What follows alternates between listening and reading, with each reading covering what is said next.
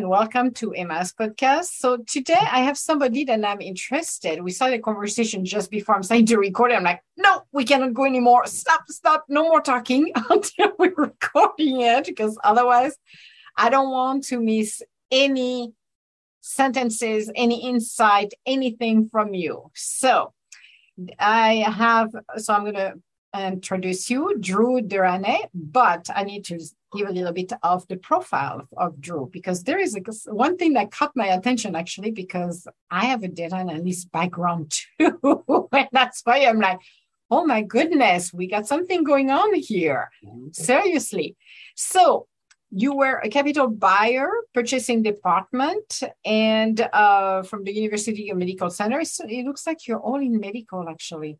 Then you moved to a data analyst planning department, uh, which is again into the health system. Ooh, we're going to ask you why you went that route. Then you became a patient center care specialist, which is awesome because we need those. And you became a strategic partner as Cooley and Mitchell.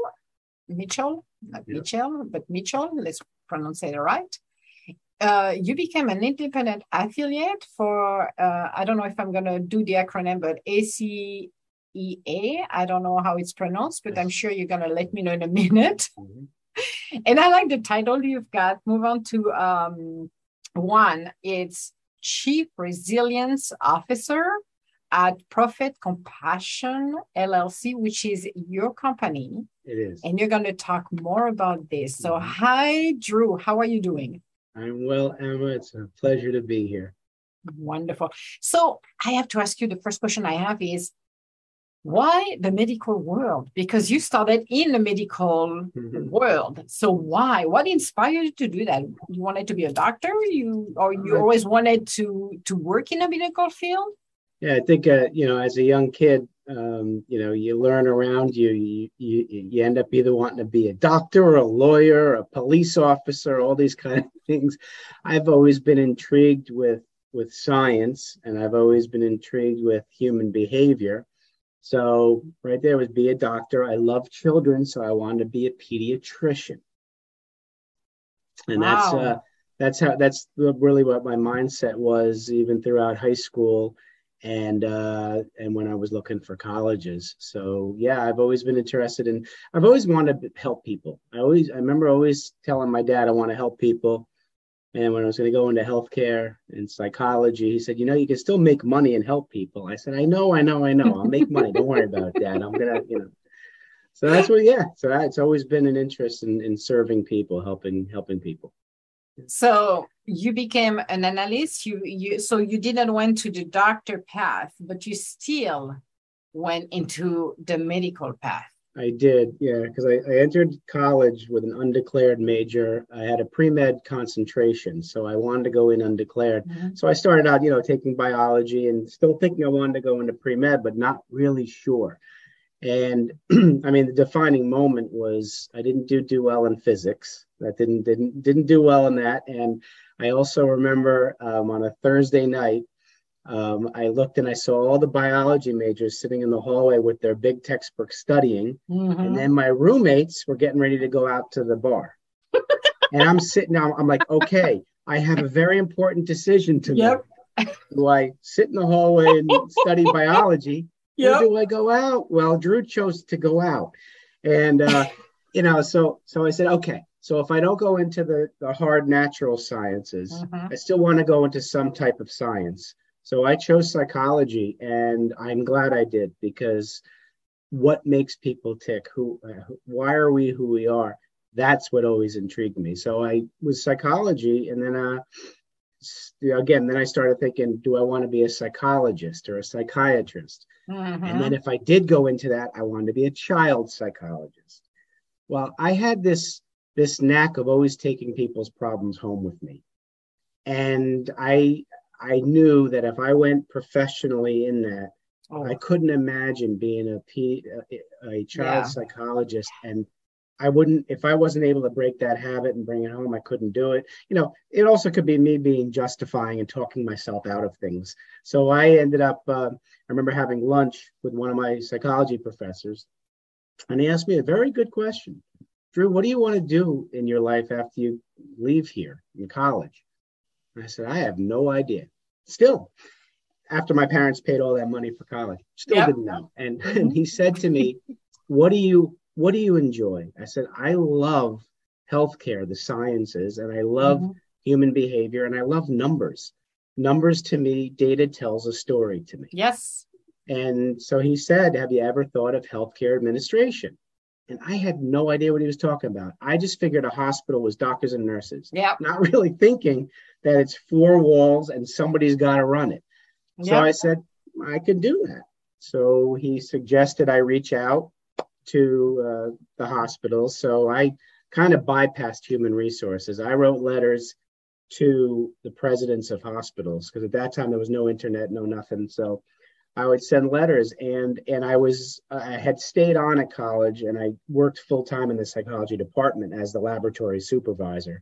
So I did research with the with the with the the professors. I had a couple pu- couple publications, which is where the data and human behavior really started to collide.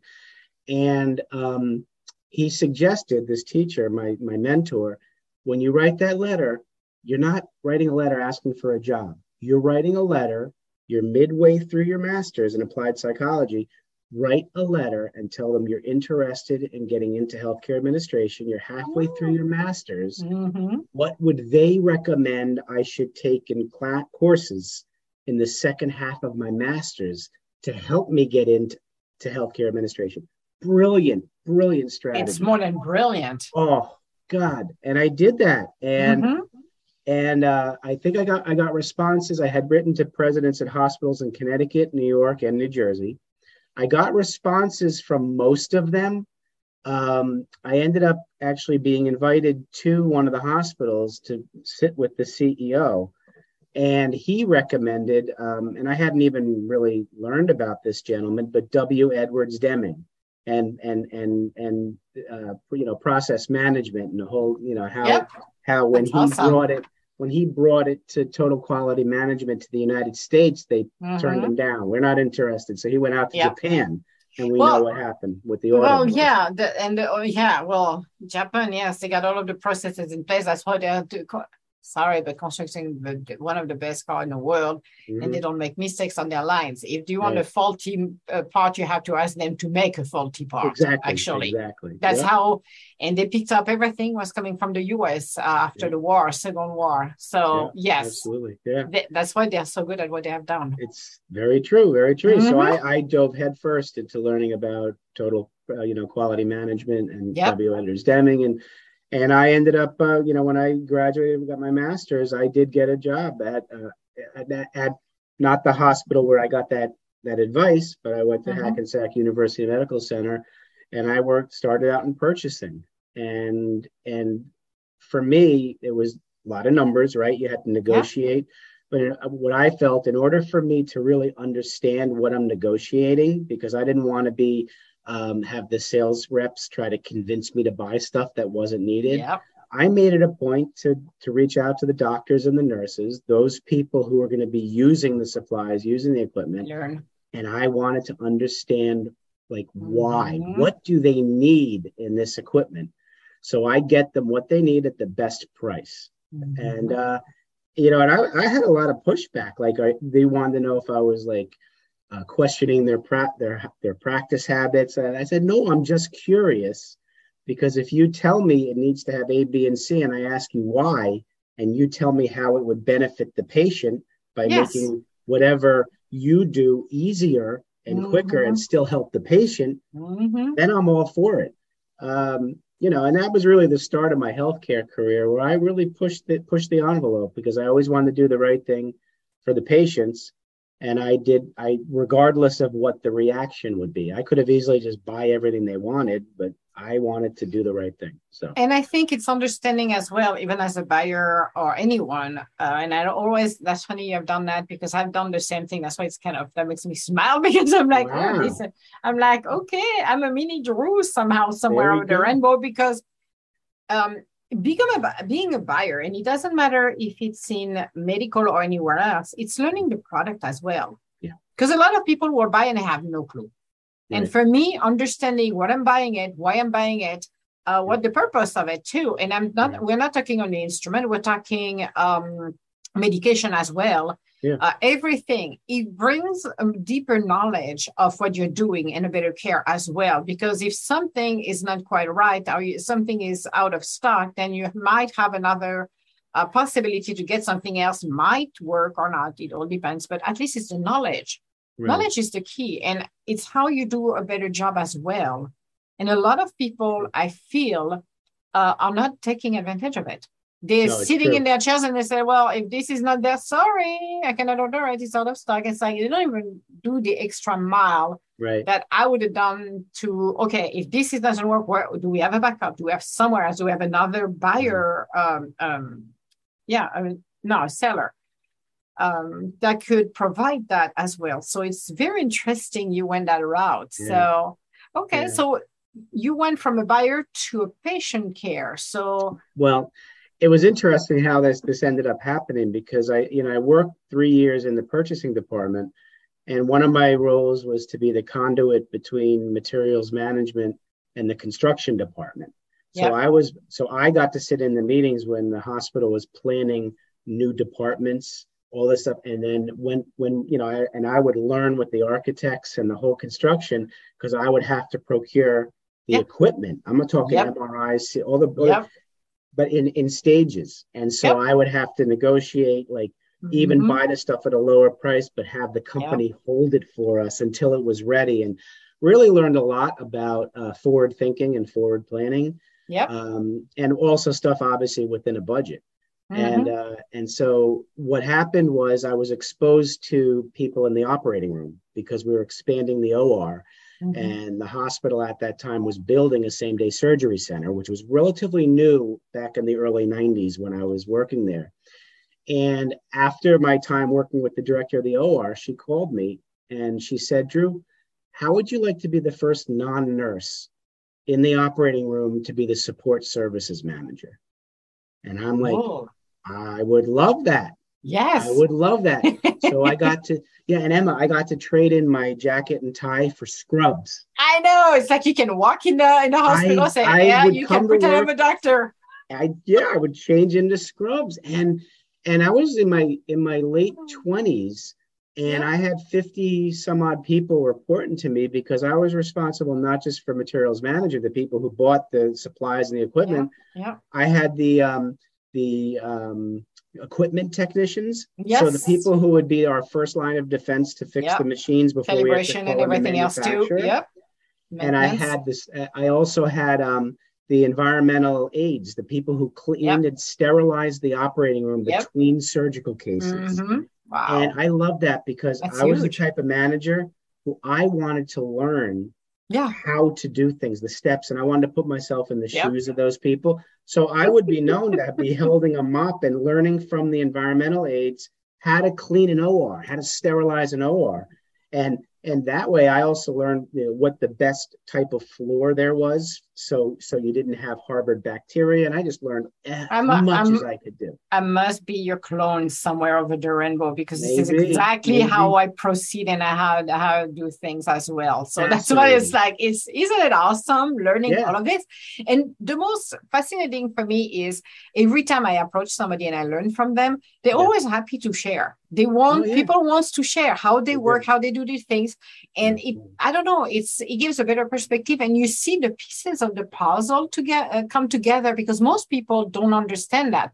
no, when you work with and you probably realize that as well when you work with different department different people they don't know how they interlock together they have no clue Absolutely. Until Absolutely. you start to learn from them and see how it affects one, affect the others.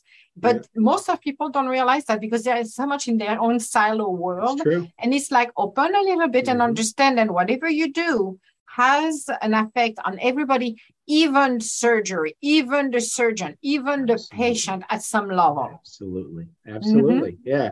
Yeah. It's a cause and effect. And, yes. Uh, and yeah, and, and, you know, and, later on in my career, when I was in patient experience, I did teach just that to the caregivers because um, each person in the patient experience has an effect on the next experience that patient's going to have. So uh-huh. I can either set up my colleague for success or failure depending on yeah. how I'm treating that patient. Exactly. And, and, a lot of people don't think about that. They think nope. about their universe, yes. right? Their yes. little thing. It's mine.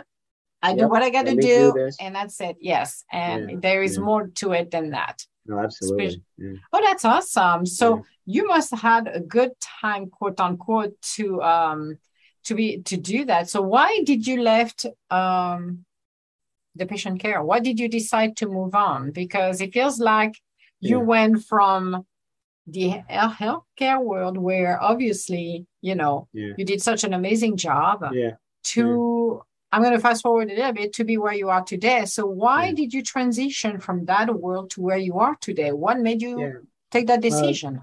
I mean, there there was not no one thing that did it, but I, I do recall um, at that hospital, the first, my first job, I, I burned out. I mean, I basically yeah. was 29, 30 years old. Um, you know, hospitals don't close, so it's and uh, yep. work in the operating room. It's a 24 seven operation. So I had to move right next to the hospital in an apartment. And I remember getting calls two in the morning to have to go in. I mean, I had a uh, an employee who reported to me who was found sleeping in a closet, and he did it numerous times. So this oh. time they decided to let him sleep and call me, and so I was the one to be able to open well, yeah. the closet door and say, and and I had to I had to terminate somebody at 2 mm-hmm. o'clock in the morning. Yeah. Um, you know, a lot of that was a shock to my system, and you know what, I I I ended up, you know, being on that management side. I really mm-hmm. didn't enjoy it. Um, I know. You know, so I I I left, and usually what I do or did is when I I didn't think about looking for other jobs within that hospital. I was thinking I'm leaving the hospital. So yep. my uh, girlfriend at the time, who ended up soon being my fiance and then my wife and now my ex-wife, which is interesting how things happen. Um, she she yeah she had a friend who worked for a pharmaceutical company, and okay. so I figured you know well let me go there and manage. Uh, let me be in management in pharmaceuticals. I wouldn't be in the hospital, but I could still do healthcare, still help, yeah. and maybe be in management there, and it'd be different. Well, I they had a policy that you couldn't start in management from the outside. You'd have to go through two years of sales training and sales job before they could promote you from within. I said, all right, okay. I can suck it up. I can do pharmaceutical sales for a couple years. Mm-hmm. Yes, I was doing it backwards because you, all my friends who were in big pharma sales, went right from college yeah. into it. Right? Yeah. I'm here, and I and while I was at that first hospital, I got my MBA in healthcare administration too. So here I decide all that work, yeah. and I'm going to leave and be a, a pharmaceutical sales rep. Yeah. Yep carrying my MBA in healthcare administration. Don't know what I was thinking at that time, but in any event, I did that, did it for a year, was not my thing. And then I decided, well, you know, I've already worked in higher education, so that's yep. my not for profit non healthcare. Mm-hmm. I worked at a hospital, that's my not for profit healthcare. Yeah. Then I worked for pharmaceuticals, so that's my for profit healthcare. the only one left is for profit yep. non healthcare. Yeah. So I uh, I went to a recruiter, and I was hired as a operations coordinator for a broadband wireless telecommunications company. This is back in 1999. Oh wow! When broadband wireless, the Bluetooth was yeah. just in the beta yes. stage. Yeah. Uh, it was a startup company in the U.S. They're headquartered in Israel. They wanted to start up in the U.S. It happened to be a town that I lived in. So I I uh, was I started there. I was the 13th person they hired in the U.S. And then they they went publicly traded. So I'm going to these sales meetings on boats in the city, and I mean, like get, getting stock options. I'm like, wow, this is very different from the hospital area. This yes. is great. This is like paradise. And and what was good is, I mean, I was the operations Yep. coordinator. So my role in a startup was I was responsible for the warehouse, yeah. all the equipment being shipped in from Israel to the Mhm. U.S. So my the inventory system that I created in the hospitals, I got to do at the at the you know in this sector. Oh, yeah. hmm And then I was also responsible for taking the orders from the sales reps for our company and placing the order to Israel. Okay. And then I was also responsible for shipping this stuff out to our clients and billing them hmm and being accounts Wow. accounts receivable. So I got to see the whole operations, which was Mm-hmm. awesome to me because I could like get the orders from the sales reps, Yep. place the orders, get Mhm. the stuff in, Mhm. ship it out. I mean, I was even responsible for, for charging for shipping. So I learned on the back end how you can make money on shipping. Yeah. You pay, you know, you upcharge the, I mean, it's ridiculous, you know? So anyway, so I did that for about a year and then the market got saturated. Hmm Basically, there were too many distributors Yep. and sellers and not enough buyers. Yep. They started layoffs. Uh-oh. And I still remember, you know, at, during that time, they did hire somebody to head up the the the um, warehouse who reported to me. So I remember the president of the company calling me to his office and explaining to me the dire financial straits and that they're going through layoffs. They'll probably have two phases of layoffs. And he he said I had a decision to make. Now put yourself in my shoes. This is the worst. I was probably like 35, 33, 33 years old, Mhm. whatever. Says to me, you have a choice of either me letting you go right now or the young guy in the warehouse having him be laid off first. hmm So I'm like a giver and I'm thinking, oh, this poor guy, he's got, he's got a girlfriend, he's young. And meanwhile, I had a pregnant wife at home and I had a mortgage. And I was this close to saying, let me go first. And then I had all these voices on my other shoulder saying, hmm how can you do that? You have you, your wife's pregnant with your first Yeah. kid. You're two years into a marriage. You've got a mortgage. Worst, I mean, I really felt bad. I said, no, you know, him first. Yeah. And I remember going back to my desk and then seeing this poor guy walk past my desk to the president's office. And I knew it was happening. I'm like, and then 10 minutes later, he walks back. He goes, Hey, Drew. And he told me what happened. I said, I'm sorry, man, you know, and hug. And, but so and then about a month later, I couldn't beat them to the punch. I was let go. So Mhm. I was out of work from August of 2000. And then I had decided I was, I still didn't want to go back to healthcare. And so I was looking at all different stuff, substitute teaching, well, yeah, I was accounting. I didn't know. I ended up deciding to go back to hospitals because that was my comfort zone. Yep. And right before I started to look, then September 11th, 2001 happened when our towers were hit in the city. So Mhm. then, Yeah. you know, all bets were off. And Yep. that was really the time when I decided really to go full force into healthcare to, to be there to help and everything. So it wasn't until March of 2002 that I went back to the hospital industry. And I went back into the OR, back into materials management. Wow. Yep. Unbelievable. Yeah. And and that was a good I was there at that hospital for 10 years. And hmm I started out again. I traded this the jacket and tie back into Yep, scrubs. yep. hmm And then But is five this time okay? that- Yeah. So is this time around was uh, slightly different, meaning like did you get more people to support you on overnight, or were you doing exactly the same thing over No, again? It was it was different. It was in the hospital that that that my sister was born in. So it was one where I felt much more of a close knit tie to the community hospital. hmm Um, you know, I, I went in being responsible for the materials management, and it, it, we were built. A brand new same day surgery center was built. Okay. So I was hired and brought in to get the inventory going and Mhm. and and really do all the materials management stuff. And uh, so it was different in that respect because I could use my creative juices and how to set up the inventory system and and and so it was different in that respect. And um, and you know also being in same day surgery is very different from being in an operating room. Yeah. You know, and, and there in the the at the hospital, you know, this this was an opportunity for me to build something like yep. from ground from ground up.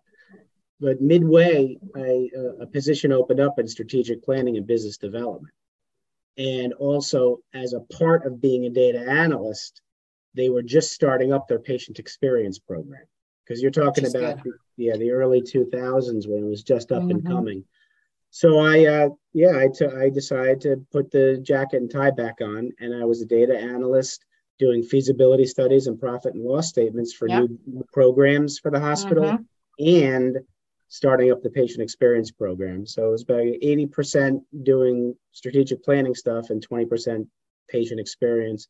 And the president wanted me to, within, you know, within two years, to really build the patient experience so I could work on that 80% and the planning stuff 20%. So that was what I was charged to do. Nice. Then, then what happened? well, what happened was I loved the patient experience stuff mm-hmm. so much that um, that I was really gearing towards that. And then my boss at the time, the director, she was recruited by a hospital in Manhattan, very well known hospital a New York Presbyterian, she was recruited to be the corporate director of patient experience. And wow. the minute she took that position, it was officially there.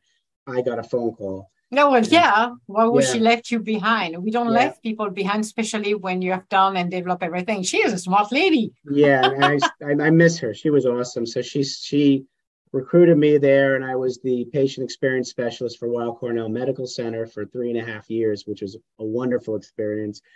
And then New York Presbyterian bought out New York Downtown, which was the hospital by the mm-hmm. trade centers, mm-hmm. and bought it and renamed it New York Presbyterian Lower Manhattan Hospital. I transferred over there to start up their patient experience program. Was there for a year and a half, and traveling into Manhattan was kind of took its toll on me. Um, and that's where my I ended up getting separated with my marriage, and and so that all happened. And I wanted to really work, be closer to my kids and I had an opportunity to go to a, a, hospital in Rockland County, New York, and be the director of patient experience there. So I took that opportunity back to New Jersey, and I did that for about a year and a half. And then, um, you know, I was let go. Uh, I reported a HIPAA violation, and um, I still think that was the reason. Two weeks later, I was let go. Oh, you know, uh, yeah. I'm going to say this: um, anyone who reports things, HIPAA or not, yeah. Retaliation still exists. And i know um, and i'm not saying people should not report because you have experienced that. I have experienced that for uh, two years actually over 24 months i was hunted down. And when i say hunted down meaning i was reporting things that did not make any sense and they tried every single day. It was uh, psychological warfare mm. basically for wow. over 24 months. Mm. And I was by myself, defending myself. Yeah. Even though the worst part was um, HR knew what was going on. Yeah. However, because of political things happening, and you had a VP above who was protecting the people who should have been fired, yeah, but was protecting them. Mm-hmm. At the end of the day, it was, you know, you pay the price. When I left over there, I will always remember because I was going over there every day. Right. Making as small as, you know, I became, I did what I call it a sleeping beauty phase, meaning mm. putting myself or trying to put myself invisible, quiet. Sure. Yeah, yeah. So the less, the least noises I would do, the better it was. However, because we were in an open space, right. people were listening next to where I was. Yeah, they will drop stand near the wall, the cubicle wall, and listen to the conversation to oh try to God. nail me. Oh, they tried everything. Trust me. It was one after one after one. When I left, I amazed myself because I left with my head up high. I'm like, I am nothing to, you know, to be sorry for.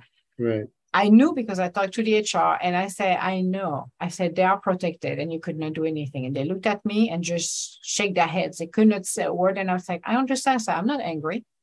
I said, but watch out for them because they will never stop what they're doing. What they did to me will do further. And they have done that. Yeah. Me, yeah. I lasted 24 months of attack, trying to nail me on things that never stick because I never did it. Right. Absolutely. It was very difficult When I left, I said, I'm amazed that I was going over there, not making noise. I never flinched, never blinked, nothing. Mm-hmm. I was exhausted at some point. I was, yeah. it was exhausting.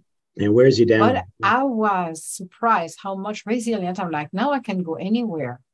Trust yeah. me, I've done through hell back and forth since I'm a young kid. Yeah. But I said that warfare, that psychological warfare, did not uh-huh. work. At the end of the day, I'm like, I am as strong than I thought I would ever be. I was shocked for me that I've well, gone through hell for over 24 months. Well, that's, that's how that's how we learn. That's how we mm-hmm. learn about ourselves through adversity through overcoming yes. adversity yeah. that's how we learn about who we really and are yeah. when i'm hearing oh you know you can report and i reported it because they were attacking me people were incapable to do their jobs it was terrible yeah you need to realize people if you are going in there you're going to be on your own but just do what is right for you to do and report what you have to report retaliation will always come even though companies say we don't retaliate it's a bs it's a lie because they will always. cover themselves yeah. no matter what yeah. But do what is right. So for me, see, we're like I said, we're twins. We're twins we, we somehow. Are. We have a very interesting path. Yeah. The funny um, part of it, the p- funny part of it is like I couldn't get my stuff from my office. I was escorted out, and uh, everything was shipped back to me. Now, seven weeks later, in LinkedIn, I, see, please congratulate so and so for becoming the director. Uh, and it was yeah, the yeah. person who, who did that yep. did the infraction yeah. was now had my old job. I was like, yeah. But you know, after a while, you know, you get really tired. The closer you move to the top, you, the more you get in trouble for doing the right thing. And I know that, that's the reason I left the hospital industry. Well, even if you're not on the top top, if you see something and I wasn't on the top top, but I reported it, you you pay uh, very very it's very dirty and nasty when you do that. it's a shame because they, they say yeah. um when if you see something say something right? Yeah. and so that's ingrained in be. the culture right? It's only until you say something that you really then you get the repercussion of it and it's like okay i'm trying to do something good here because something is not right. Yeah and you pay the price but you know what it's not a bad thing because it led you to where you are today so yeah you know what you, i don't regret anything yeah. I, I i I'm this close to sending a thank you note. I'm not going to. you should. You should also. You should write. You should write a blog, and not without, uh, you know, giving the thank you notes for those people, but you should yeah. write a blog and be thankful for that. For me, uh, even those 24 months, I do know that. Oh, they probably hit my guts left and right, and they were probably happy at the end of the day. But I believe that they pay a price at the end of the day too, because there was repercussion afterwards, or yeah. they found another scapegoat or whatever the deal was. But those people will never go anywhere either, meaning they will never go higher into the organization because it's they're rotten to, through the core and they yeah. will stay where they are. For me, it was a way for me, the universe, to kick my ass and say, okay, ma, you got enough of here. You, you have yeah. nothing to do here anymore. Yep. It's, time, time for you to move on, time to go. Time but to go. yeah, it was it was very um yeah, they want did they, they tried everything for me to quit and I never did. I'm like, nope, nope, nope, I'm not quitting people and came with the same face, smile every day, even though it yeah. was yeah, difficult. Absolutely. But that's amazing. Yeah. So after you you got let go, what did you do? How how was your state of mind at that point? Actually, uh, yeah, I'm curious. Yeah. Um, I I felt relief in my gut and my heart, and I was really upset and torn in my head because yeah. the um, you know it the whole uh, episode kind of challenged me should I have done the right thing? And I knew I should. But in my head, I'm like, you know what? If I just let it go, no one would have known. I'd still have my job. And then I thought, you know what? For some reason, I feel relieved. Yeah. Yes, this, mm-hmm. the six figure salary is now gone. Yeah. But I, I felt I felt younger and lighter. Yeah. So so so that's how I initially felt at the time. And I didn't have much time to really overthink like I usually overthink because in rapid fire, so much happened, mm-hmm. adversity happened after that. Yep. That led me to where I am right now. Um, so yeah, I didn't I didn't see what was coming after that job. I was out with job. I thought I could just dictate the rest of my course of my life. well, the universe dictated it's on the way. Next. Yeah. Yeah, yeah, exactly. It, it, it, was necessary for you to go through that, like I did with me. It, it, sometimes the road are not as pretty than we think they are, but we don't see the the light at the end of it. We have no yeah. idea, like you said, it's going into the unknown, and we have no idea what's the next move. Absolutely. But there is a reason things happened, and if you would have stayed there, that would have probably make you sick through your stomach because you knew something yeah. Happened and your conscience would have reminded you every day. So that would have maybe push you to become sick or something along those lines. It, it could have been. I, I, would have left. I had already been um, contacted by recruiters to go to other hospitals. So it was in the back of my mind that if it didn't work there, I'll have another hospital to go to. Yeah, yeah. But I, but I had already known since I worked at four different hospitals. I had already known they're all the same. Exactly. Yeah. Exactly. Because they recycle the people. You end up finding people at the Oh yeah, they, yeah. They don't leave the industry. It's like they just keep going. So you see the same people at the different. Ah, I saw you the last time yeah. over there. Now yeah, you're. Great. Yeah. So same Crazy. people, same circle, and it was time for you to move out of the circle and that monkey and circus and do something Absolutely. brand new. Absolutely. So okay, so after the uh, so for the aftermath, you you think about what you're going to do next. Like you said, did you had recruiters already contacting you? Yeah. Did you decided? Did you took some time off and said, okay, I need to rethink what I'm going to do, or did you just say, I'm going to pick up the phone and start to call them and see what's next? Well, I really, I, I ended up. My intent was was to take a couple weeks off, you know, because I, you know, I did uh, pursue uh, you know, recourse. So I was able to get a couple months of pay, you know, additional. So I figured I had time. The money was going to come in uh, of my regular pay, then I can go on Cobra.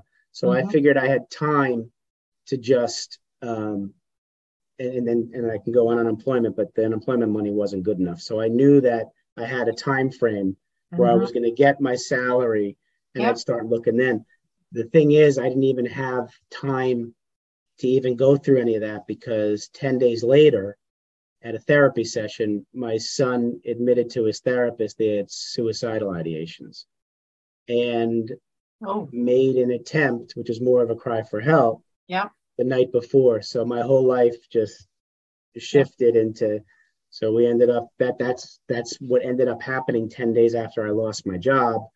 And he was released back to me 24 7 I, I was divorced at the time it got and, and i kept the marital home and all three kids lived with me um, so he I, he was back with me and he needed to go to an outpatient residential home to try mm-hmm. to he, to heal, heal, and to get better he was only 14 and um, we couldn't find a bed till uh, mid, beginning of december so from wow. end of October, end of October to beginning of mm-hmm. December.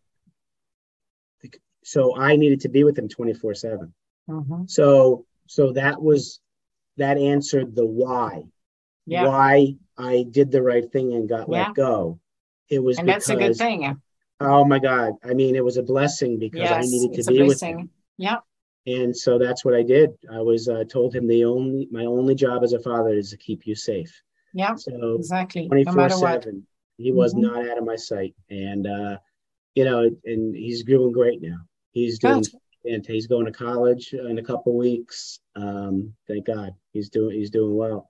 And then, uh, you know, so then, at, you know, at that point I was thinking about what, what my next move was. And then as my son was up there, my dad unexpectedly got sick and passed away three weeks later. Yeah. So my dad passed away January 13th of 2019, and that rocked my world. Yep. That's when I, I mean, I always wanted to own my own company. So that was my next step. I was going to start a healthcare consulting company to educate doctors and nurses how to communicate effectively with patients and families to help them. Oh, yes, please, because oh my goodness, yes. well, you know, I mean, I remember there was a landmark study back in the 90s to err is human, and it said that 90% of medical errors were due to poor communication. Oh, it's more than poor. It's so so I I I yeah figured okay why don't we enhance the communication to reduce yes. the medical errors you know exactly but when my dad passed away I gave up my dream and so I I when I and I got a cold call from a company called Career Transitions, and they said, "Do you want to own a company?" I said, "Yes." And they said, "Do you want to own a franchise?" I'm like, "Not really, but I'll listen." I said, "I didn't mm-hmm. want McDonald's, you know, or, Yeah. or Burger King, you know." Exactly. They said, "No, Yep. there's service service oriented ones." So I said, "All right, I'll listen." They introduced me to a franchise advisor. I worked with him.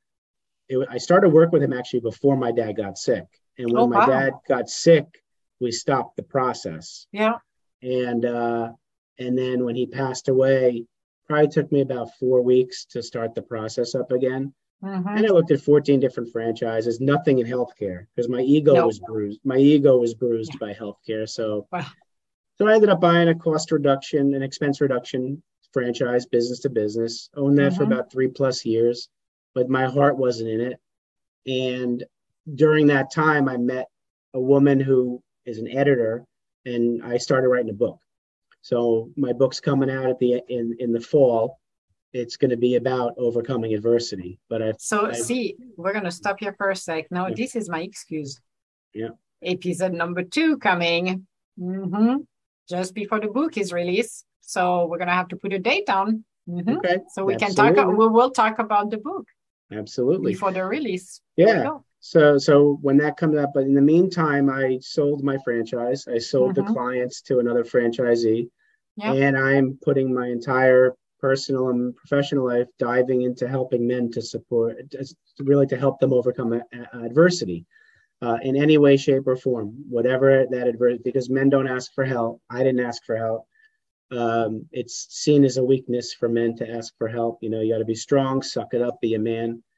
So Yeah. Yeah. So for me, I've been telling my story, what I've told you for about the last year and a half, and men are coming to me, thanking me for telling my story, thanking me for for being out there and being vulnerable. And so I'm starting a men's support group, Men Supporting Men Collaboration Tribe. We're launching it on September 15th.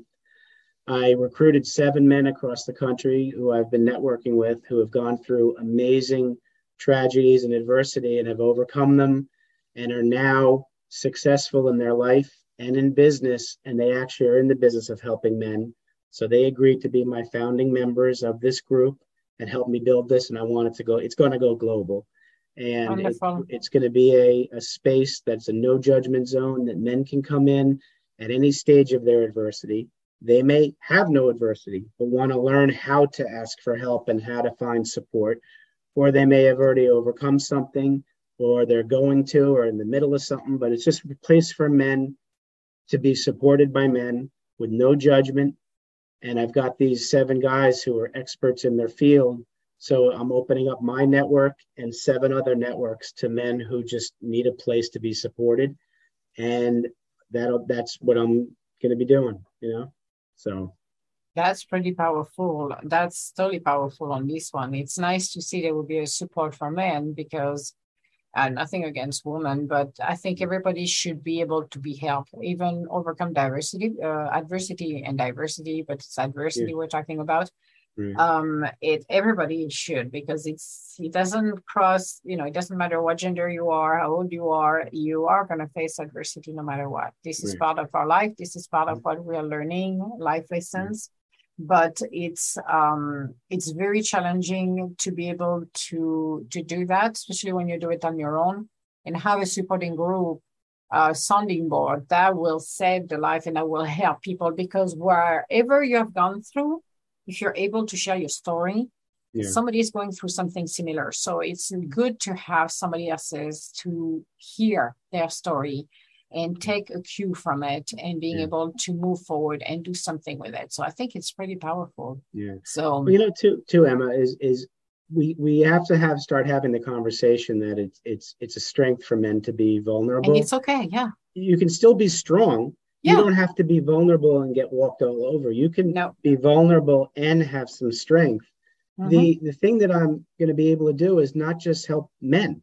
I'm going to be supporting women who have men in their life because I've already talked to women who thank me because she's got two sons who she wants to be able to help them grow to be strong, Mhm. empathic men. She's exactly. got to learn what they need. Yes. Um, you know, and and and and women married to men, and mm-hmm. women who have fathers, and women who have brothers, and so I'm not just supporting men. Um, no, because essence, it's full circle. You know, it is. And it, okay, so transformation comes within us, and yeah. helping men will help their entire outside um, conditions, meaning whomever they are in their lives. It's like when we talked, I talked to another, uh, well, uh, Michael, that you're going to listen to here right. to the conversation. Yeah. When you do a transformation on yourself, you impact your outer condition, you impact everybody in your life. Mm. So for me, it's you're helping everybody. It's like the ripple effect. When you throw a stone into the water and you see the ripples, ripple effect, touch yeah. everybody. Yeah. You, I mm-hmm. do something here. Somebody at the end of the earth, on the other side of the earth, will feel the impact one way or the other. Absolutely. And that's the same thing here. So for me, what you're doing it is focusing on the men to overcome their adversity, and that will trigger positive changes in their lives mm-hmm. and the Absolutely. life of others. So for me, Absolutely. I think it's pretty powerful. Yeah, and I'm looking forward to it because if if I can if I can assist one man to learn something and be able to apply it to improve mm-hmm. his life, then I've done my job. I just want to help one. But like you said, it's it, it'll be a pay it forward too because that man I'll be able to help hopefully will be able to help his own child Absolutely. Or, or his relationship with his wife, or his relationship with his father, yep. or his colleagues at work, yep. because you can get adversity at work, right? In yes. Business, oh. right. You I mean, did. uh, I had a little of that. Yeah. A little. Well, it's more than adversity by telling the truth and being booted out because you tell the truth. That's adversity in my book. It's the big yep. no-no on all of the well, no-nos. They said it was. They said they were just looking to have a leadership change. Uh huh. Right. It's, well, was, you know, they're never going to say anything else because they know it's, it can be sued. Yeah, but they know, know, the truth. You know the truth. They cover their, yeah. they cover their tracks the best they can. Uh, it's right. typical, but it's okay because you yeah. you came through adversity. Like we said, you walk on a fire, and you felt it. You felt everything, but you did not fell in the fire. Right. You walked through the fire, so mm-hmm. now you can help somebody else's as well. And that's exactly what you're doing. Yep, so absolutely. to me, it's pretty powerful. It's absolutely wonderful for you to have decided to do that uh, after everything you have gone through. It's amazing. Oh, thank you, Emma. I appreciate it. Yeah. So profit compassion is what you're doing now. It's helping men. Mm-hmm. Absolutely. I mean, the play on words is on on purpose because if we are compassionate, mm-hmm other people profit from that and yes. we profit from that. Yes. Right. And vice versa. If someone's compassionate to us, it's the same same thing. It's I want that reciprocity. Yes. Uh, now, also, profit means this is what I do for a living, yeah. and I'm going to be doing this full time. Mm-hmm. And yes, I'm going to get paid for it. Yes. I'm going to take that money and reinvest it into the work I do and yeah. it's going to give me the ability to pour in all my energy, all my time, and that money back into my family, which will make me a better person, and back into the business will then will help others. So that play on word was important. With, oh, with it it's it totally is, and it's amazing um, to see this happening right now because we need supporting groups for equally for men and women. Mm-hmm. And I think there is less room for men known because again, because of the stigma, the shame people can feel and it's like no you should not be feeling ashamed. You should if you need a support group take a support group. If you need a coach go get a coach. Uh, that was when I was me uh, when you're going to listen to that uh, podcast like uh, we talked about it and i listening back this morning when i was coming back home was very interesting because you need to hire a coach who has a coach. If the guy yeah. doesn't have a coach then you don't hire that person because they don't believe in coaching. Right. absolutely. I have absolutely. a coach Yep, I help other coaches. Mm-hmm. So it's like we all have a coach. Everybody yeah, has a coach and should have a coach. it's not, right. you know. So I found that amazing to be able to do that for others and yeah. focusing on a man that can help them to live a better life. Why not? Because growing in the outer condition because not everybody had a pretty rosy pinky life right what we have learned and how to overcome adversity and who we are and become the better part the better part of our own self comes mm. by peeling those layers so having the right help to show yeah. them the path to show them Mm-hmm. how because you know you can bring the horses to the water but you can make, make them drink exactly. but you need to show them the tools for them to start to do it Well, it's you know it's true, and and you mentioned tools. Uh, I, I ideally I want to start helping men before they have adversity, yes and you know in my research, um, you know I've learned that gr- more than fifty percent of our belief system is formed by the age of seven years old. All oh right? that's a bad sign people who yeah it could be our parents our family and yeah, then if you yeah. think about it what we're learning is a compilation of their their and my our parents entire life. And they learned yeah. stuff when they were 7 so exactly and then 90% of our belief systems formed by the age of 18 Oh, that's before we've even seen the world. Exactly. Now now here's the interesting part with the gender differences with this. So both male and female 18 years old 90% of our belief system. Mhm. now, the prefrontal cortex, Yep. right, the part of our brain that determines decision making and judgment, matures for, for females at Yep. approximately age 18. So, women are, in essence, aligned belief system, maturity mm-hmm. of the decision making part of their brain. Yep. Well, males' prefrontal cortex doesn't mature until we're 25 to 27 years old. yeah we know So basically, when people say Sorry. women mature quicker than men, well, yeah, you have a nine, seven to nine head start on us with the brain. Thank you very I much. know. I only knew, you know, the funniest part is you say so true because I remember when I was a teen in my late, in my 18, when I was 18, 19, we made a comment with my sisters. We only knew two guys were mature enough out of all of the guys. Mhm. And I'm Yeah. like, my God, what is wrong with that? Well, you know, so so you have women are in alignment, and and males Yep. are programmed. We're Yep. built to make bad decisions at a young age. yes. So that's why I want to be able to start by helping the fi- 40, 50, 60 year old men Yeah. work my way back because someday I'm going to be speaking at colleges Yeah. To the, the, the 17, 18, 19, 20, Yeah. 21 year old men. And you know what? Another, and you love data, another piece of two more pieces of data.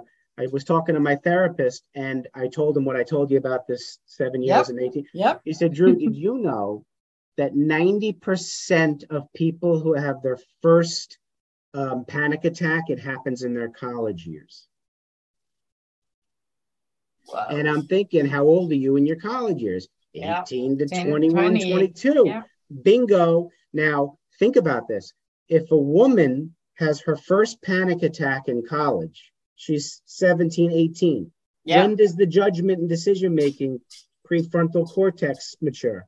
About that age. Mhm. And women are programmed, and society infor- reinforces it to ask each other for help. Yes. So you guys know, you women know how to get down to the root cause and address the root cause. Now, we men, on the other hand, I'm not built up to do that. we It's like don't have asking the you- darn tool. No, you don't. It's like asking handle for directions. Plus, we're not supposed to ask questions and ask for help. That's not fair.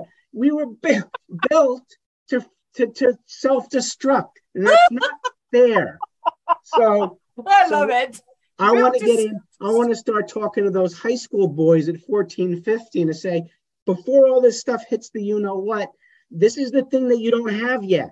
And you're not going to have it for another 10 years. So in the meantime, listen to us. Yeah. and, you and, know, I mean, you don't know what you don't know, Emma. No. Jeez, you know? even if you think you know, this is the Even worst part. think- Even if you think, because at that age, you're like, well, they think they know everything. I Yeah. know. That reminds me when I was younger. I wrote a blog about it actually, stating it that asking my own self, and I think I knew at that time what I knew, which is nothing compared to what I know today.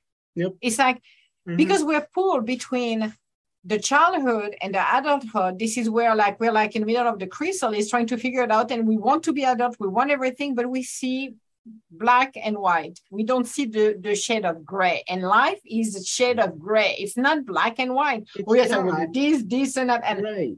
when they're going to go to real life they're going to understand very quickly oh boy there is some true. shade that You know, don't realize exists Also, life is backwards. Yes. We should be born at age 40, 50. Yes, agreed.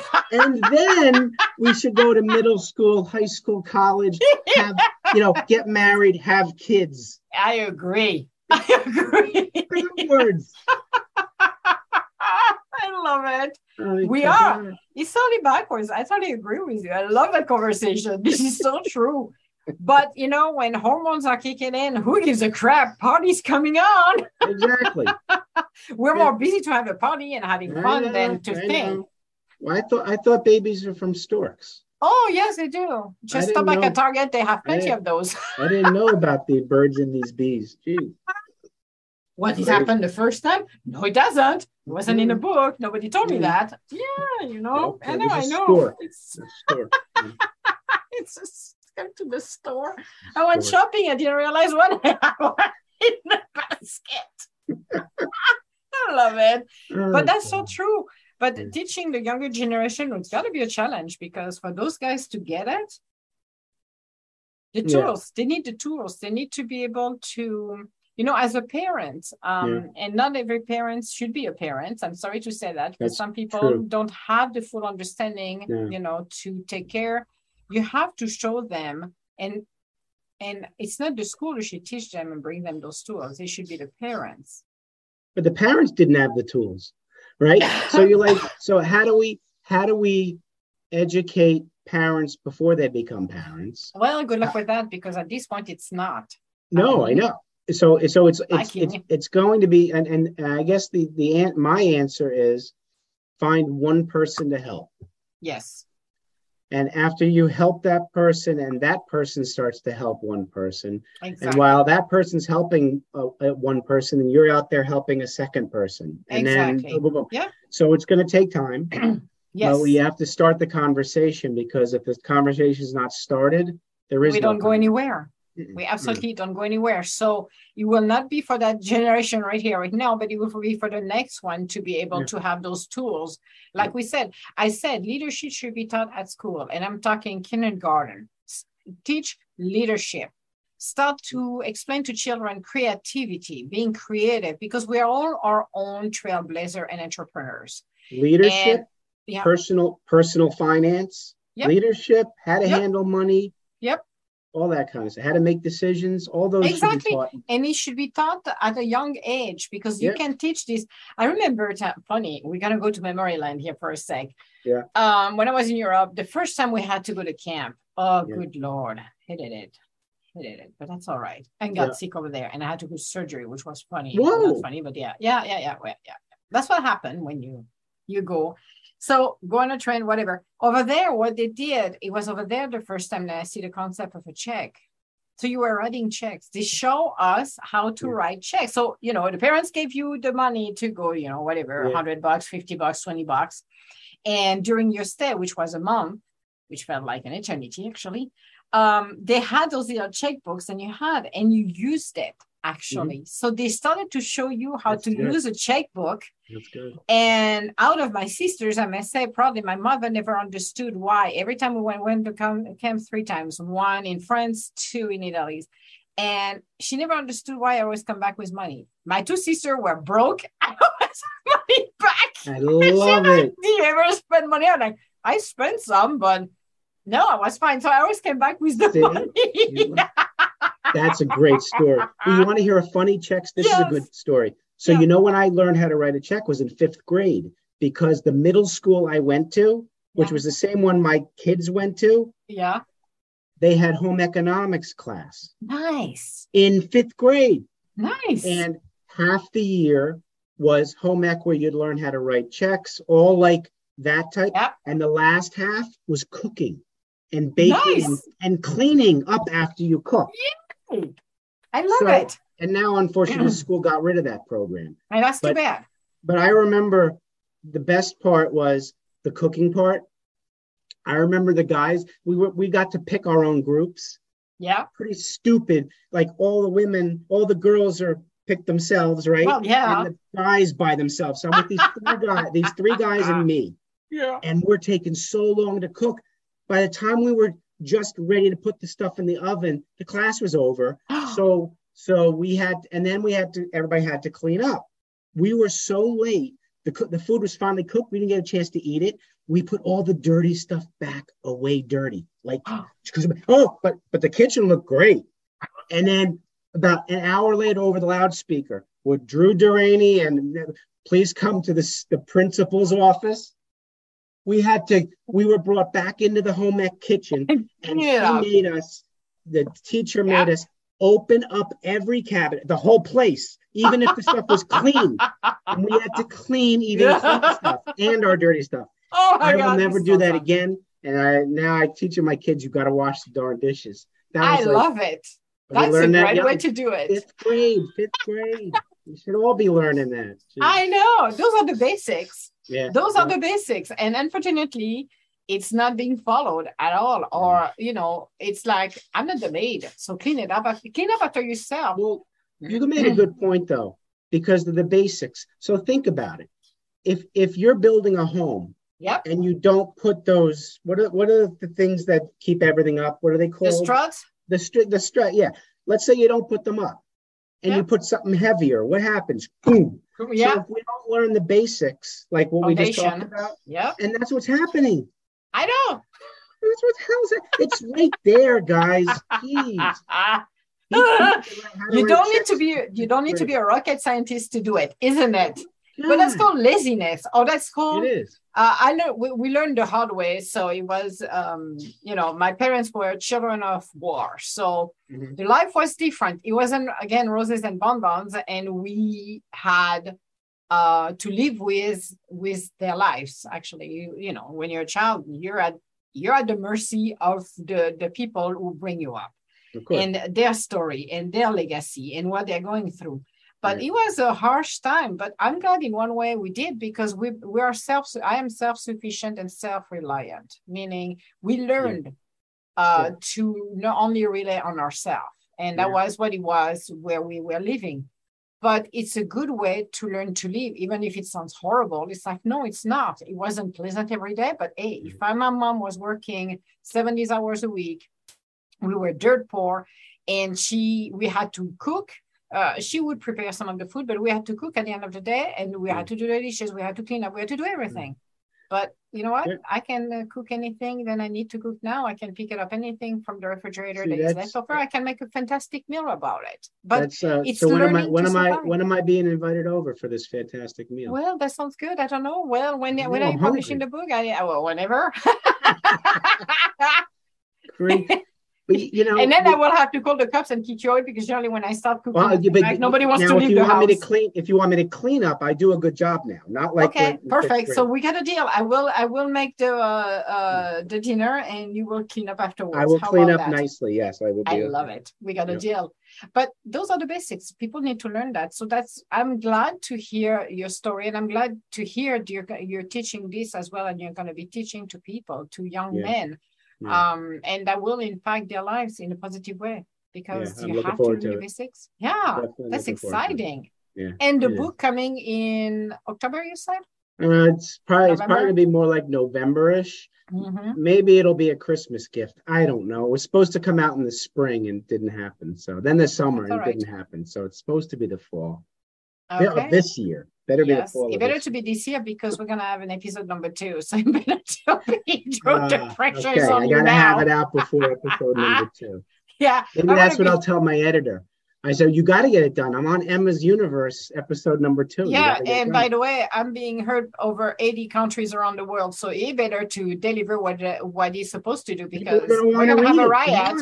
Damn. We're gonna have a riot going on here, and that's, not right. gonna be good. It's gonna be an international incident. We don't want World War Three. We gotta get. We're already in middle of World yeah, War Three with Ukraine and Russia. No, we don't want three and a half. We don't want yeah. another one. No more. No, more. no, no, no. We don't. We're, we're here for the peace and uh absolutely. And people moving out of occupied country will be good. That's what I gotta say. Supporting Ukraine hundred percent.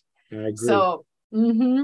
but no, but that's wonderful. So the book is coming up. Mm-hmm. Uh, your um, so the, the group is coming up, um, and how people can contact you. That's a good question. Right now, my website's under construction, but the website will be www.profitcompassion.com. Uh, the best way to reach me is Drew, D R E W, at profitcompassion.com.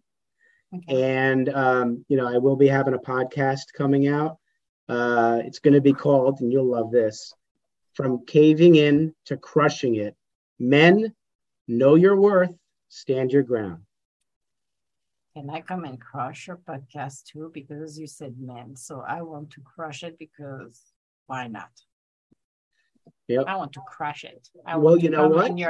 I, will be. I would love to have you on. Oh because, yeah. Because because I'm going to be interviewing people who've gone through adversity over their lives and overcome it, and mm-hmm. share how you did it to give inspiration and hope to other people. That'll be the focus of my podcast. You better to bring your Kleenex.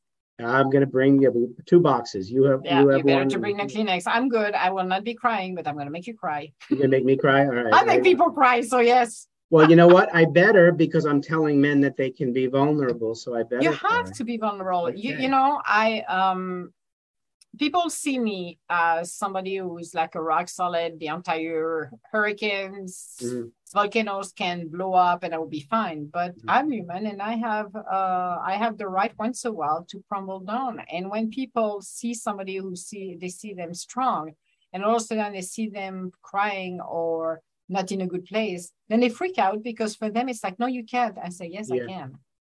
You're right. There is I mean, a human I, side kids, of me. Yeah. I cannot be the superhero every five minutes. I need I, to be. I mean, human. I learned that growing up not to, but uh, you know what? I've mm-hmm. cried many a time in front of my kids with the whole divorce going on and everything. And yeah. tell them, you know what? Dad's human. I'm not exactly. perfect.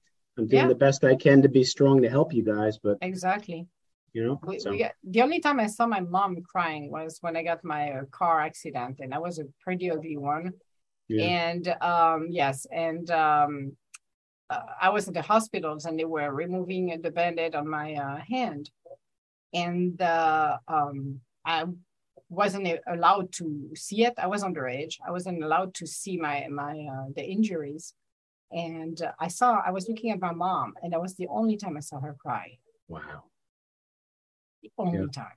And I looked at her like, oh, yeah. this is not good. If she's crying, it's not good. And she didn't want to tell me the truth. She didn't wanted to tell me how bad it was. Uh, they even lie at some point because I almost lost my fingers. Uh, it wasn't healing. It was pretty bad. Wow. So, uh, yeah, they were not counting on me uh, uh, keeping some of my fingers at all.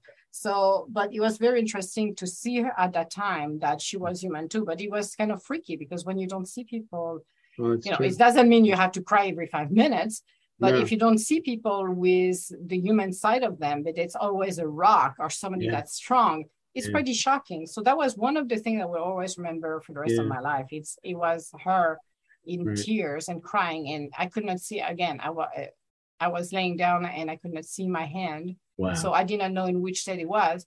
And talking about doctor, uh, I like the fact you talked about doctor and how to teach uh, actually doctors to be more compassionate when they're talking.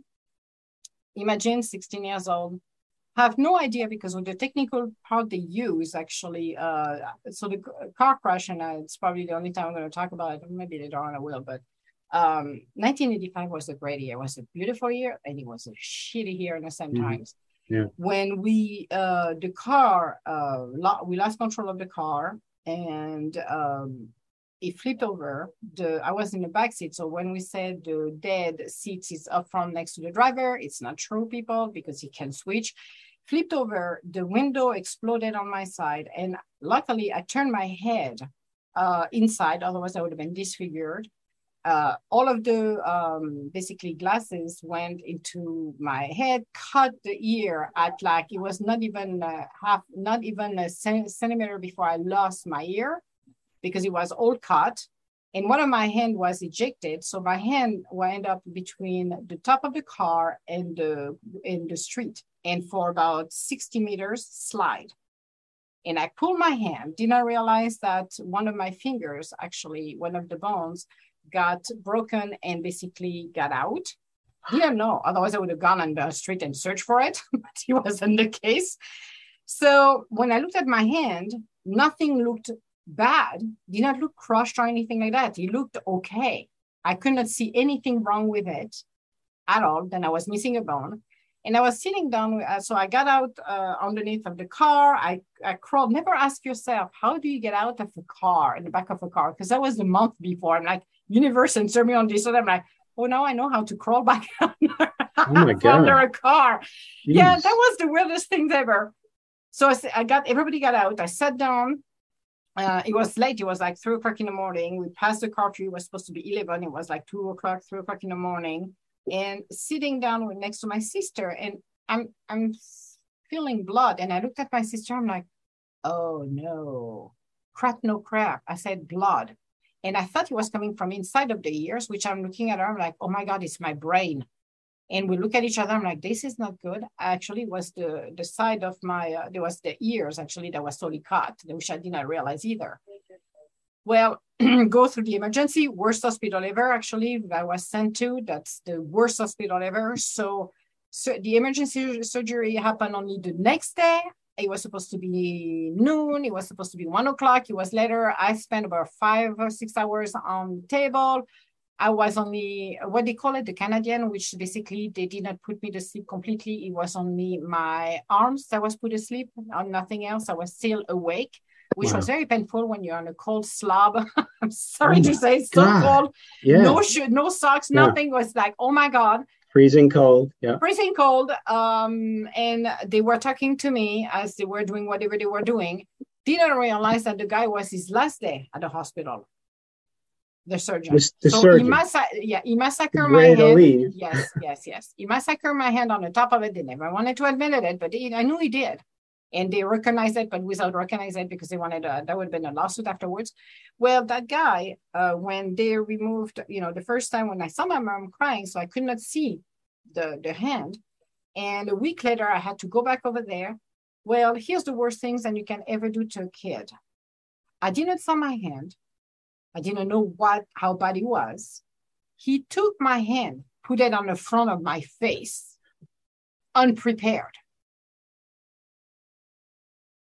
Whoa. He didn't even say, I'm going to show nope. you it now. It nope. might be a little nope. scary. Nope. Nope. You want Ouch. to talk about being a doctor and do this to a kid? That's awful. That was the shock. That's see, I realized how bad my hand was because I had no idea because they did not show me it. And I, and it was all banded, so I could not see it. And when they were removing, because I had to go every other day, and it was hours at a time to undo, to remove. Oh, it was so painful, right. all of the band and everything. But they will not show me this. You know, it was very patient, very, but they did not show me what was no, it just sticking on in front of me. Until, like, yep. That's wrong. Wow. Yeah, that's totally wrong. So I said, you wanted to educate doctors. Mm. Doctors should be educated on communicating with people. And when you're talking to any age, even kids, especially, you know, oh no, we cannot do anything for you. And here we go. I'm like, oh, Okay. Not good. No. No. No. So there was a great summer.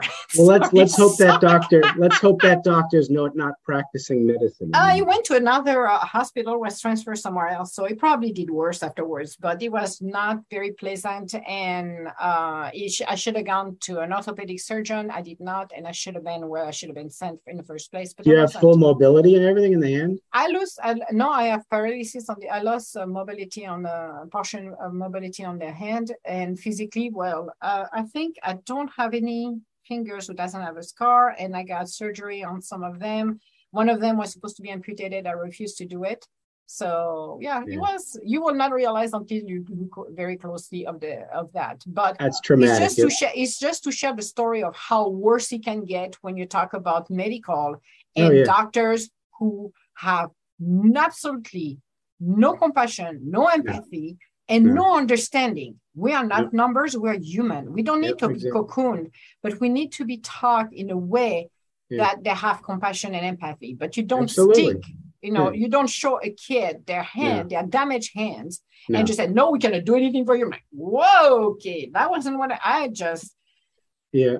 Yeah, I kept it to myself. I say, okay, good learning on this one. Yay, thank you, universe. That wasn't good. But yeah. Yeah. No, she's Wow. Sorry you had to go through that. That's all right. That was part of life, you know. Yeah, I, yeah. It's just, yeah. it's just. I don't want compassion when people. I talked about it. The worst part is afterwards because people want to see.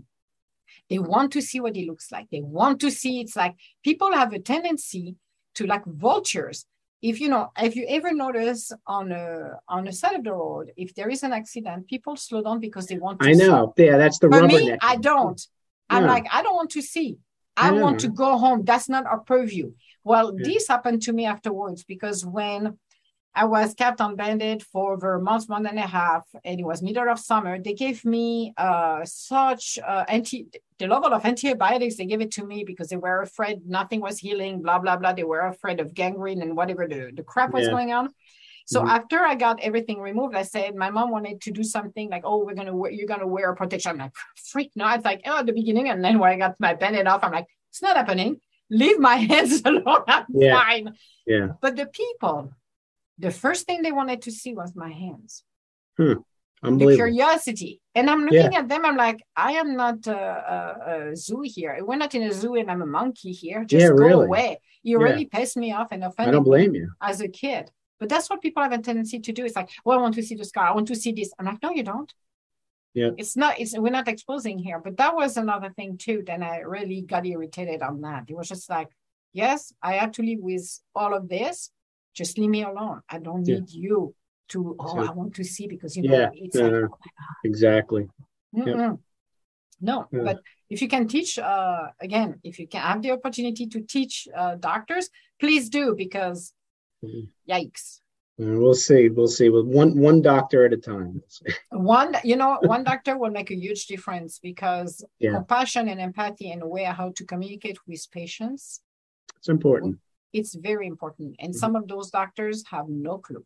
Yeah. And I don't care how highly known you are mm-hmm. in the world, it doesn't matter. You mm-hmm. have to communicate properly Absolutely. and be respectful. And I don't care if you have a title of doctor, you have a PhD, and you have this and that. It doesn't matter. At the end of the matter. day, yeah. you're still human, and Very we are. True. So, Very true but that's wonderful. So uh, as you can hear, uh, sorry, and don't cry, people from me. Don't cry for me, Argentina. We're fine. I don't want compassion and feel sad for me because that's a story. That's part of the life. It's part of the yeah. journey. You know, I said when that happened, that accident happened to me. I made, uh, and that's that's where you realize that whoa, you're resilient. I said one thing. I had two options because people were feeling so sorry for me. And I'm like, I'm not a victim. What is wrong with you? Mm-hmm. Or you become a victim because you want to be babysit, or right. you make the decision. And I said to myself, I said, you know, Emma, there is people in the world that are in a worse condition than you and they do better than you. So why don't you shut up mm-hmm. and get going? And that was my modi since the beginning. So Good I never fall into the trap of the, oh, my head. I'm like, no, no, no, yeah. no yeah. I let me, I was cleaning up. I had, I came back after surgery. I came back the next day at home. I was washing the floor. I was doing everything like normal. I didn't wow. want it to be treated as handicap yeah. or as more special or this and that. Yeah. Think about the people who are worse and they don't complain and they have, they, they're enjoying their life. So for me, it was my motto. Amazing. Right. Good and for I, you. Good for you. So no sympathy for what happened to me because that's what happened and that's life. and that's right, it to live right. with it. I, I don't, I don't, be... I have no sympathy for you. Good. Um, Thank you. I don't want people to cry over it, but it's, it showed the resilience and it shows that, you know, Absolutely. through adversity, yep. move forward, do something that mm-hmm. don't fall into the trap yep, of absolutely. being a victim. So, so I love true. the fact you're going to do a podcast about yeah. adversity and really show people Mm-hmm. We are not victims. This is life lessons. For me, those were the mm-hmm. life lessons where I had to relearn everything from scratch. Yeah, absolutely. Those are the one that you're like, okay, I had this, I had that. Well, there is more, but who cares? But yeah. it's it's how to be resilient and just said, okay, let's do something else. Let's improvise. Let's so I'm happy you're going to do a podcast like that. That I um, would be more than happy to be there. I said, bring the Kleenex because you're going to cry, people. I'm going to make you right. cry but I am going to inspire you too. Yes, you are going to inspire. Absolutely. Absolutely. So, no, do you have any uh, word of um, insight or advice you would like to give to uh, to the listeners before we close the show? only that, regardless of your gender, mm-hmm. ask questions, ask for help. Most important thing though, ask the right people for help. If there's one thing I've learned is the worst advice we can get is bad advice, and bad advice usually is free. Yes. So, you know, oh, yeah. when you when you're going to ask loved ones about taking a risk and you ask mm-hmm. them what they think, They're going to tell you no because they're looking out for you, but then you're not following your dreams. So if you want to do something, talk to somebody who's already succeeded in that and ask them how they did it and learn from them and then move forward. Uh, that's probably the best advice I could give. I think that's one of the most powerful one, and I'm glad it come at the end of this session with us, that conversation, because this is what people should take away from this entire conversation. And some other you know insight we did but i think this one is the most powerful one because advice is free or unwanted advice because a lot of people want to give advices even if they're not invited which is even worse yep. but at the end of the day we're accountable for our own actions mm-hmm. so if you take a wrong advice don't blame the people who give it to you yep. You have, we all you. have a choice. We yeah, have a choice. I've, I've done the wrong too. I'm telling you, and I knew I was taking the wrong one, but I'm like, at the end of the day, I'm like, yep, it's on you, Emma, because you should have listened you should have known better, but mm-hmm. we all learn our own life lessons. So thank you so much. And again, Drew will be back in, I will say not next month, but in October, the beginning probably of October. We're going to figure out something. Okay. And uh, oh yes, you are coming back, and the book is better to be ready, ready I to know. be printed. I, you have no choice. You, I'm putting you on a deadline right now. I'm telling I you know. right now. I'm challenge. I like to challenge people. This is what I, I love to do the most. Yeah, so yeah. the book, the, we should have at least a cover going on, and we should have a deadline when it's going to be released. No, all right, uh, no choice. All right, I will do it. I will. Fabulous. So thank all you right. so much for today, Drew, and it was a pleasure speaking with you. I enjoyed. We'll talk to you in October for your new book. Great. Thanks Thank so much, much, Emma. Appreciate it. Yeah. Thank you for Bye-bye. Bye.